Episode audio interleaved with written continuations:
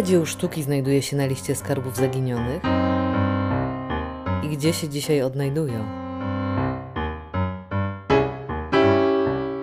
No i czy zdarzają się jeszcze cuda? Kulturalnie pytam, Joanna Mielewczyk. Wraz z Wrocławskim Muzeum Narodowym zapraszam na podcast pełen tajemnic. Na początku jednak sprawy wyjaśnijmy. Moja wizja poszukiwania skarbów i odkrywania nieodkrytych skrytek musi się spotkać z rzeczywistością. Mój Boże, tak to sobie Pani wyobraża. No, pewna magia no, odzyskiwania, poszukiwania, odnajdywania tego, co kiedyś było chlubą, dumą tegoż miasta. To rzeczywiście ciągle szukam takiego porównania, ono zapewne jest poetyckie, że staramy się skleić pęknięte lustro. Jak Pani wie, tego rodzaju zabiegi nigdy się nie udają, zawsze zostaje ślad. Niemniej jednak, choć pozostają rysy i to bolesne, mamy prawo się jakby przeglądać w tym nieprawdopodobnym bogactwie tego miasta. Mówię tutaj, jeśli chodzi o ilość dzieł na górę. Zapraszam. A na górze dyrektorowi Wrocławskiego Muzeum Narodowego zadam kilka kulturalnych pytań. Piotr Oszczanowski opowie nie tylko o profesorze Günterze Grundmanie, który na Dolnym Śląsku ukrywał dzieła sztuki w przygotowanych wcześniej skrytkach, nie tylko o profesorze Stanisławie Lorencu, który grabieżom starał się zapobiec, ale i o tym, jak trudna jest sztuka negocjacji i sprawienie, by dzieła do Wrocławia wróciły. To gdyby to przebiegało łatwo, dzień dobry, prosto, nie mielibyśmy miejsc, gdzie musielibyśmy umieszczać. Nie, to są rzeczywiście zabiegi, starania trwające latami. Mało tego, jedną z cech tego rodzaju poczynań pozostaje, krótko mówiąc, to, iż one bardzo długo są jakby realizowane w pewnej skrajnej dyskrecji.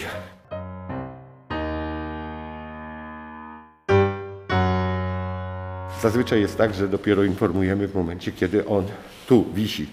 Tak jak ten niezwykły obraz Jakoba Jordansa, święty Iwo jako adwokat ubogich, który wszak dopiero od niedawna jest ozdobą naszej galerii, a pochodzi właśnie z dawnych zbiorów wrocławskich. No, obraz niezwykły, bo sztuka Złotego Wieku Niderlandów, no i Jakob Jordans jest jednym z tych najwybitniejszych. To jest rodzaj takiego bocetta malarskiego, takiego studium, takiego projektu. No ale pokazuje jakby warsztat, umiejętność, sztukę komponowania. Wielka radość, że rzeczywiście na ten obraz długie lata czekaliśmy. Za każdym razem jest tak, że rozpoczynamy dzień już mając jakby informację, tak, jest, na wyciągnięcie ręki. To jest, proszę Państwa, wysiłek, jak mówię, pewne działania, które mają przekonać, i to jest trudne, tego, który dzisiaj jest właścicielem. A proszę pamiętać, wychodzimy jednak z założenia, że wielu z nich nabywało, czy stawało się posiadaczami nieświadomi tego, skąd to dzieło pochodzi. Ta zasada bona fides, w dobrej wierze, sprawia, że to jest kwestia szalenie delikatna.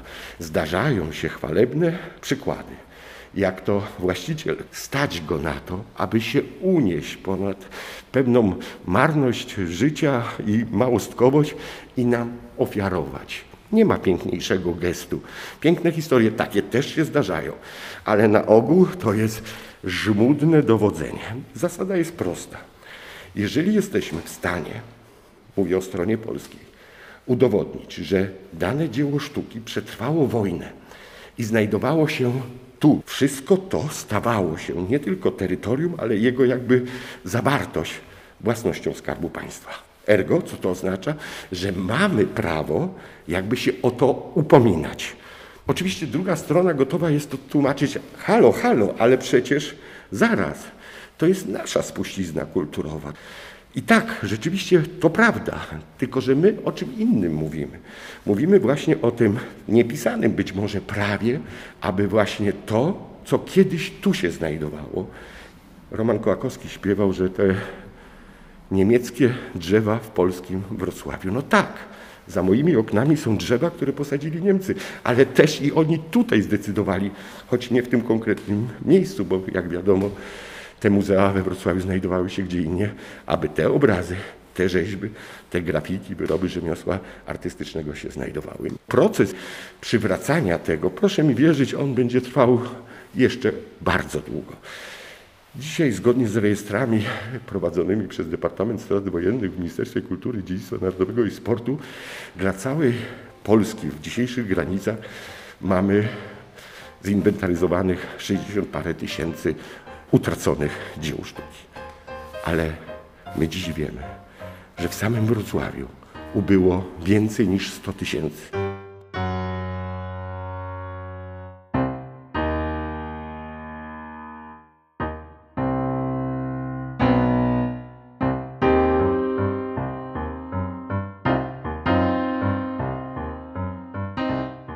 Dyrektorze, no teraz tak czuję, że pan chyba mnie teraz pozbawi tego romantycznego przekonania, że cały ten proces to jest e, takie poszukiwanie skarbów, odnajdywanie skarbów i przywożenie do Wrocławia, Warszawy albo do Krakowa, bo to jest departament w ministerstwie, który się zajmuje szukaniem, patrzeniem na e, aukcje internetowe, sprawdzaniem, bo podejrzewam, że takie informacje też się pojawiają z zewnątrz, że coś jest. Fundamentalnym zagadnieniem jest świadomość tego, czego poszukujemy.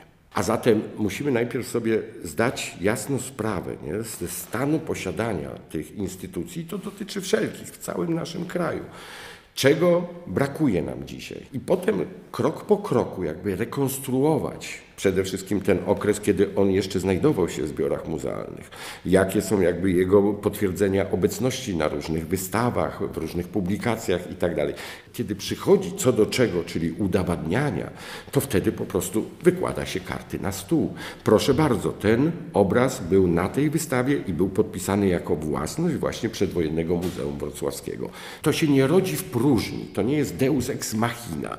I wtedy rozpoczyna się bardzo żmudna procedura która, i tu się zgadza, jest realizowana z urzędu przez właśnie Ministerstwo Kultury i Dziedzictwa Narodowego. Znakomity, kompetentny zespół urzędników, historyków sztuki, muzealników i tylko w ten sposób jakby możemy wszczynać pewne procedury, ba wierzyć, że kiedyś, podkreślam, kiedyś, to się nie dzieje z dnia na dzień. Proszę mi wierzyć. Tak jak pani przed chwilą powiedziałem, jest kilkadziesiąt spraw, które toczą się. I dla dobra tych spraw my nie możemy słowem jakby się zdradzić, bo dokonamy, cóż, klasycznego postawienia wozu przed końmi albo nie daj Boże wylania dziecka z kąpielą. Co tu dużo mówić, proszę też odnotować, że takie spektakularne powroty no, zdarzają się w dalszym ciągu dość rzadko. Nieprzypadkowo jakby mitologizujemy tą historię owego portretu młodzieńca Rafaela. Nie? Myślę, że jest wiele osób, którym się to śni po nocach. Ja muszę powiedzieć, że ja jestem wyjątkowo do portretu młodzieńca przywiązana do tej myśli, że on jeszcze jest. To przede wszystkim. Jest, proszę pani, jest. Będzie ten moment, on nastąpi. Jestem tego święcie przekonany, że dane nam będzie właśnie cieszyć się właśnie patrząc głęboko w oczy tej postaci, więc, więc tutaj wiary nie tracę i uważam, że musimy być po prostu tylko po prostu cierpliwi. Ale nie we Wrocławiu, a ja o Wrocław. Mi się śni po nocach z kolei taka historia związana z taką niezwykłą składnicą. W nieprawdopodobnie malowniczym miejscu rzecz dzieje się w Nowym Kościele. To jest taka wioska pod Świeżawą. Proszę sobie wyobrazić, że Günther Grundmann w swej przezorności, bo to tak trzeba też nazwać po imieniu, kiedy rozpoczął te działania e, dyslokacji tych dzieł sztuki, ewakuacji, ukrywania. Poszukiwania tych miejsc, a tych skrytek Oczywiście, przecież tak, tyle tak, było. To musiał się oczywiście dogadywać, musiał ustalać, to wszystko było z urzędu. No. W każdym razie kiedy wynalazł to, do, do dziś jak się przyjedzie, czuć taki właśnie ciężar historii. Tam jest przepiękna taka ruina e, romańskiego jeszcze kościoła. Nie w tym kościele oczywiście, tylko w znajdujący się w tej wsi pałacu, po którym już nie ma rzeczywiście specjalnie śladu, zdeponował, kto wie czy nie najcenniejsze e, dzieła sztuki, takie najbardziej nośne, no bo proszę sobie wyobrazić kolekcja Konrada Fischera, kolekcja Alberta i Toni Neisserów, ta wspaniała willa tutaj we Wrocławiu. Której nie ma. Której nie ma, a przecież wyposażona y, po kokardę jakby znakomite dzieła sztuki doby secesji, czy też y, wczesnego modernizmu. Ale też takie, powiedziałbym, ikony sztuki Wrocławia, a nawet więcej, nie sztuki, ale samego Wrocławia, no bo tak wypada nazwać przedstawienie Ostatniej Wieczerzy z 1537 roku, znajdujące się swego czasu w ratuszu wrocławskim. Fantastyczny obraz. Ba, znakomita kolekcja precjozów brat skórkowych. I od samego początku, a rzecz się dzieje już y, od lat 40. i tu wielkie zasługi pana y, doktora Józefa Gemczaka. Który to potem tak, na liście umieścił, umieścił, ale towarzyszyła temu, temu miejscu przekonanie, że to wszystko spłonęło. I tu nagle okazuje się, i to jest właśnie, jak to mówią Amerykanie, days and confuse, coś, co nas wprawia w zdumienie, nagle wypływają na zachodzie dzieła sztuki. Wiemy na pewno, że spłonęło, ale spłonęło w wyniku aktu jakby zatarcia śladów rabunku. Najpierw ową składnicę, mówiąc dość dosadnie, rozszabrowano, a następnie, żeby po prostu jakby ukryć ślady czy dowody owego aktu barbarzyństwa po prostu podpalono. Nie? I myśmy cały czas byli przekonani, już się pożegnaliśmy z tymi dziełami sztuki. Proszę mi wierzyć, żyjemy w takich czasach i w takim właśnie momencie, kiedy ci, którzy weszli w posiadanie tych dzieł sztuki, a mają czy mieli prawo wiedzieć, skąd one pochodzą, to jest już pokolenie wymierające. Co to oznacza? Te dzieła sztuki, które były przez nich zamykane w ostatnim pokoju w amfiladzie mieszkania i tylko oni stawali i patrzyli i podziwiali i się nimi cieszyli, dzisiaj przychodzą na własność kolejnych członków rodziny, kolejnego pokolenia. To pokolenie już nie ma tej emocji, ono nie ma tej świadomości, ono patrzy tylko jako na dobro materialne. Stąd lada moment wypłynie to na rynku antykwarycznym. Pojawi się na aukcjach Christie's czy Sotheby w Szwajcarii, tak sobie myślę, że to jest e, dobry moment, żeby wrócić do profesora Grundmana, który tutaj e, na Dolnym Śląsku, no właśnie, na Dolnym Śląsku, tutaj szukał tych miejsc, w których mógłby ukryć nie tylko wrocławskie rzeczy, ale Proszę przecież i z Krakowa, i z tak, Warszawy. To prawda, to prawda, dlatego że oczywiście towarzyszyło mu takie, jak się okazało, naiwne przekonanie, że, że Śląsk nigdy nie będzie tak zwanym teatrem działań wojennych. On świadom był, czym skutkuje wojna, jakie przynosi efekty. Znalazł czy to w klasztorach, czy to w pałacach, czy to w różnych opuszczonych z pozoru miejscach takie warunki, w których mógł na czas właśnie przewidywanych, jak się okazuje, przez niego działań wojennych, no je uchronić. I to w znacznym stopniu mu się udało. W przypadku Grundalna zawsze będzie nam towarzyszyło takie pewne ambiwalentne, powiedziałbym, e, podejście. Więc z jednej strony rzeczywiście brudatna jakby postać, e, no niemniej tu jako misję swoją, jako pewną powinność podjął się właśnie dzieła e, zabezpieczenia. Dziś trzeba nazwać rzecz po imieniu. Gdyby tego nie zrobił, proszę mi wierzyć, nie byłoby nam dane oglądać, tak jak to mieliśmy rok temu, tych obrazów Wilmana z Lubiąża. Nie, nie przetrwałyby. Nie może wojny, tylko tego, że potem się pojawiła tam armia radziecka, która no, w czasie zimy no, paliła na przykład czymkolwiek się dało takie były czasy, proszę pamiętać. Właśnie przestrzegam przed jakby e, pewną e, pryncypialnością sądów, dlatego że tak łatwo nam dzisiaj oferować różnego rodzaju wyroki. Tak samo jak dzisiaj nie możemy dyskutować z tym, że profesor Lorenz zabezpieczył taką część tej spuścizny, bo gdyby nie on, gdyby, a tu się działy cuda, proszę mi wierzyć, to był nie w przenośni, to był rzeczywisty dziki zachód. Mało tego. Kiedy moi dziadkowie tu przyjechali ze Stryja, z Kresów, to oni po pierwsze drżeli o swoje życie, bo nie wiedzieli, gdzie się znaleźli. Oni bali się, zamykali na dodatkowe zapadki, zamki, kłódki i tak dalej, żeby nikt w nocy nie przyszedł. Gdzie wtedy był czas i możliwość na ratowanie i zabezpieczanie tego, co było wokół, skoro ci ludzie byli przetrąceni? A znaleźli się też tacy, którzy sobie uświadomili, ale zaraz, my musimy to przenieść, my musimy to uratować. Nie? To nie jest nasze, wasze. Na liście rzeczy poszukiwanych jest ponad 60 tysięcy sztuk. We Wrocławiu było ponad 100 tysięcy. Utraconych dzisiaj. Utraconych. Tak, utraconych, tak. Może wyjaśnię to w ten sposób. To jest tak jak w filmie Psy. Linda mówi, sztuka jest sztuka, o co chodzi, wszystko się zgadza. Trochę tak jest. Proszę sobie wyobrazić, że są na przykład struktury ołtarzowe. No i kiedy inwentaryzujemy, no ołtarz się zachował, a diabeł tkwi w szczegółach. Nie ma dwóch rzeźb ze zwieńczenia, nie ma tutaj obrazu z partii koronującej. Ale proszę pamiętać to i też trzeba o tym głośno mówić. To jest zjawisko, które bynajmniej nie zakończyło się w roku 1945. Paradoksie, największe straty, proszę sobie wyobrazić, jakie poniósł Kościół świętej Elżbiety we Wrocławiu. To nie są straty czasów wojny. Zginęły, oczywiście przepadły, nie wiemy, choć domyślamy się, gdzie są obrazy Winmana z ołtarza głównego. Wiemy, że wspaniałe epitafium Schmidta dzisiaj jest chlubą Galerii Muzeum Narodowego w Warszawie. Największe straty poniósł po pożarze. Ten liczący 20 lat okres odbudowy. To w tym momencie utraciliśmy na przykład naczynia liturgiczne z XVI i XVII wieku. Proszę mi dobrze zrozumieć, Kościół Marii Magdaleny, jedna z najzasobniejszych świątyń tej części Europy. W niej materializowały się ambicje, marzenia, poczucie piękna, którym się otaczali ci, którzy tutaj mieszkali od czasu średniowiecza. Jedna z najbardziej zasobnych, to trwające z kolei kilkadziesiąt lat odbudowa sprawiła, że z tego kościoła co róż przepadały kolejne elementy. A to kolumna, a to wydubany na miedzi portret, a to nawet całe epitafium, które potrafiono tak przerobić, że na rynku aukcyjnym pojawiło się jako co? Jako rama do lustra. Mało tego, to co sami zrobiliśmy, też e, zideologizowani, ale też trzeba szukać jakby wyjaśnienia. No to, że w pewnym momencie uznaliśmy, że tu rzeczywiście kamienie muszą mówić po polsku. Co to znaczy?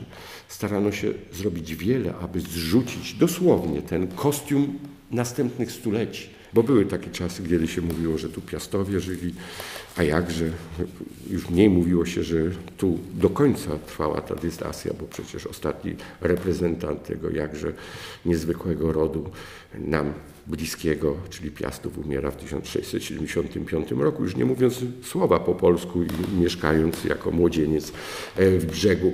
To nam było też wtedy potrzebne, proszę pamiętać. No, też szukaliśmy tych swoich korzeni, tego, co jest naszym rodowodem. No, dziś już oczywiście inaczej patrzymy przecież. O tym, że jesteśmy u siebie, to nie zaświadczają te kolejne liczne pokolenia. Coś, czego byliśmy długo pozbawieni. Cmentarze. Groby. Cmentarze.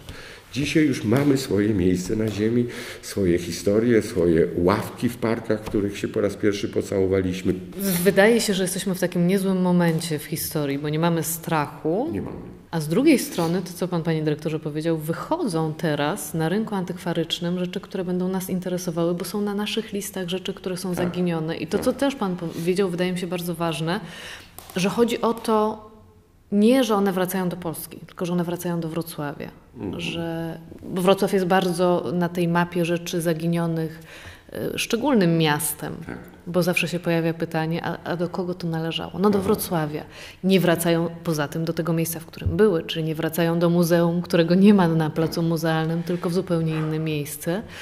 Y, Ja się chciałam zapytać y, o te niezwykle delikatne rozmowy dyplomatyczne, o to założenie, o którym Pan wspomniał, że ktoś, kto jest posiadaczem, nie wszedł w sposób świadomy, bezprawnie, o tak bym powiedziała, w posiadanie. Trzeba nie, niezwykłej delikatności w tych rozmowach, prawda? Pani, Oczywiście, bo to są trudne tematy. Podkreślam, no, musimy szarpać, ale bardzo delikatnie, tak jak w harfie, tą strunę, aby nie, nie wzbudzić jakby takiego przekonania, że ktoś nas chce z czegoś wydziedziczyć, coś nam odebrać. Raczej pokazujemy tę drugą stronę, że nie, jeżeli uda nam się dogadać w tym sensie, że, że uzyskamy konsensus i pozwolimy temu dziełu sztuki powrócić na to miejsce, czyli na galerię, to osoba, która się na to zdecyduje, wpisuje się złotymi zgłoskami taką historię tego muzeum. Wie pani, pozbawić się czegoś, nie, co jest prywatną własnością w imię przekonania, że to staje się wspólne, nasze. Tylko, że, że jak mówię, no tu trzeba delikatnie, ale konsekwentnie. Ja mam wspomnienie powiem szczególne, rzecz wydarzyła się chyba 5 lat temu właśnie, kiedy to właściciel dzisiaj mieszkający już na terenie Niemiec zdecydował się, bo gdzieś nabył obraz Aschenbacha, a potem się sam zorientował poprzez napisy, które są gdzieś tam z tyłu, że to pochodzi z tego i sam się do nas de facto zgłosił, sam zaproponował, że on nam to przekaże i zrobił to, oddał. No i myśmy go tutaj przyjęli, myśmy go tutaj nagrodzili, wyróżnili, nadali odznaczenia i tak dalej. I było tylko jedno ale, nie? Wszystko się skończyło, on wychodzi, żegna i nagle do mnie dzwoni i mówi, panie dyrektorze, ale jest jeszcze jedna rzecz. Mandat mi tu dali 500 zł za to, że źle zaparkowałem. Nie pani.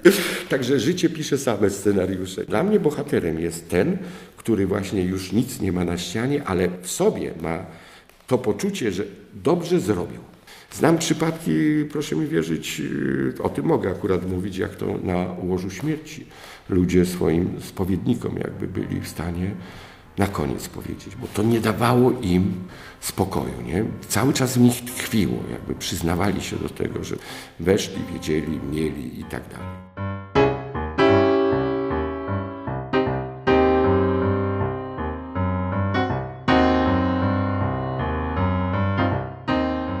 Pan na oczy w tej chwili na mapie świata, gdzie się kierują, jeżeli chodzi o najwięcej miejsc, w których mogą takie rzeczy się pojawić? Ameryka Południowa? O, żeby pani wiedziała właśnie, to jest też paradoks, choć z pozoru wydaje się to dziwne. No proszę pamiętać, że zwłaszcza ci znaczący i ci, którzy wiedzieli, ku czemu to zmierza i byli na tyle przyzorni, że zabezpieczali jakby swój stan posiadania i budowali pewien kapitał na przyszłość, a w efekcie właśnie trafiali nawet do Ameryki Południowej. Proszę sobie wyobrazić, że tu do Europy, do Stanów Zjednoczonych, do Szwajcarii e, trafiają dzieła sztuki właśnie z Argentyny, z Chile. No, dla nas w dalszym ciągu wielką e, niewiadomą pozostają oczywiście magazyny, zasoby naszego sąsiada, bo o ile to, co strona niemiecka posiada, czyli krótko mówiąc, to na ogół wiadomo, bo oni pokazują, prezentują, y, funkcjonuje w literaturze. Jeszcze dużo wody Odrze, Wiśle, Renie y, upłynie, zanim transparentne staną się zasoby y, rosyjskie.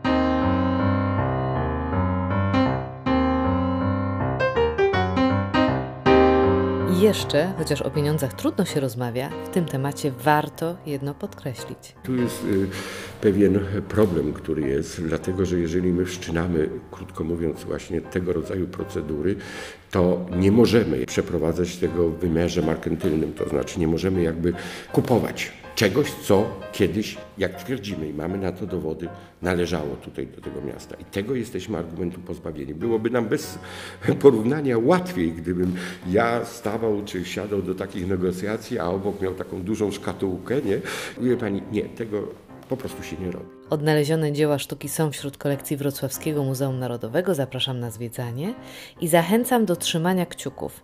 Kto wie, co jeszcze się odnajdzie. Joanna Mielewczyk.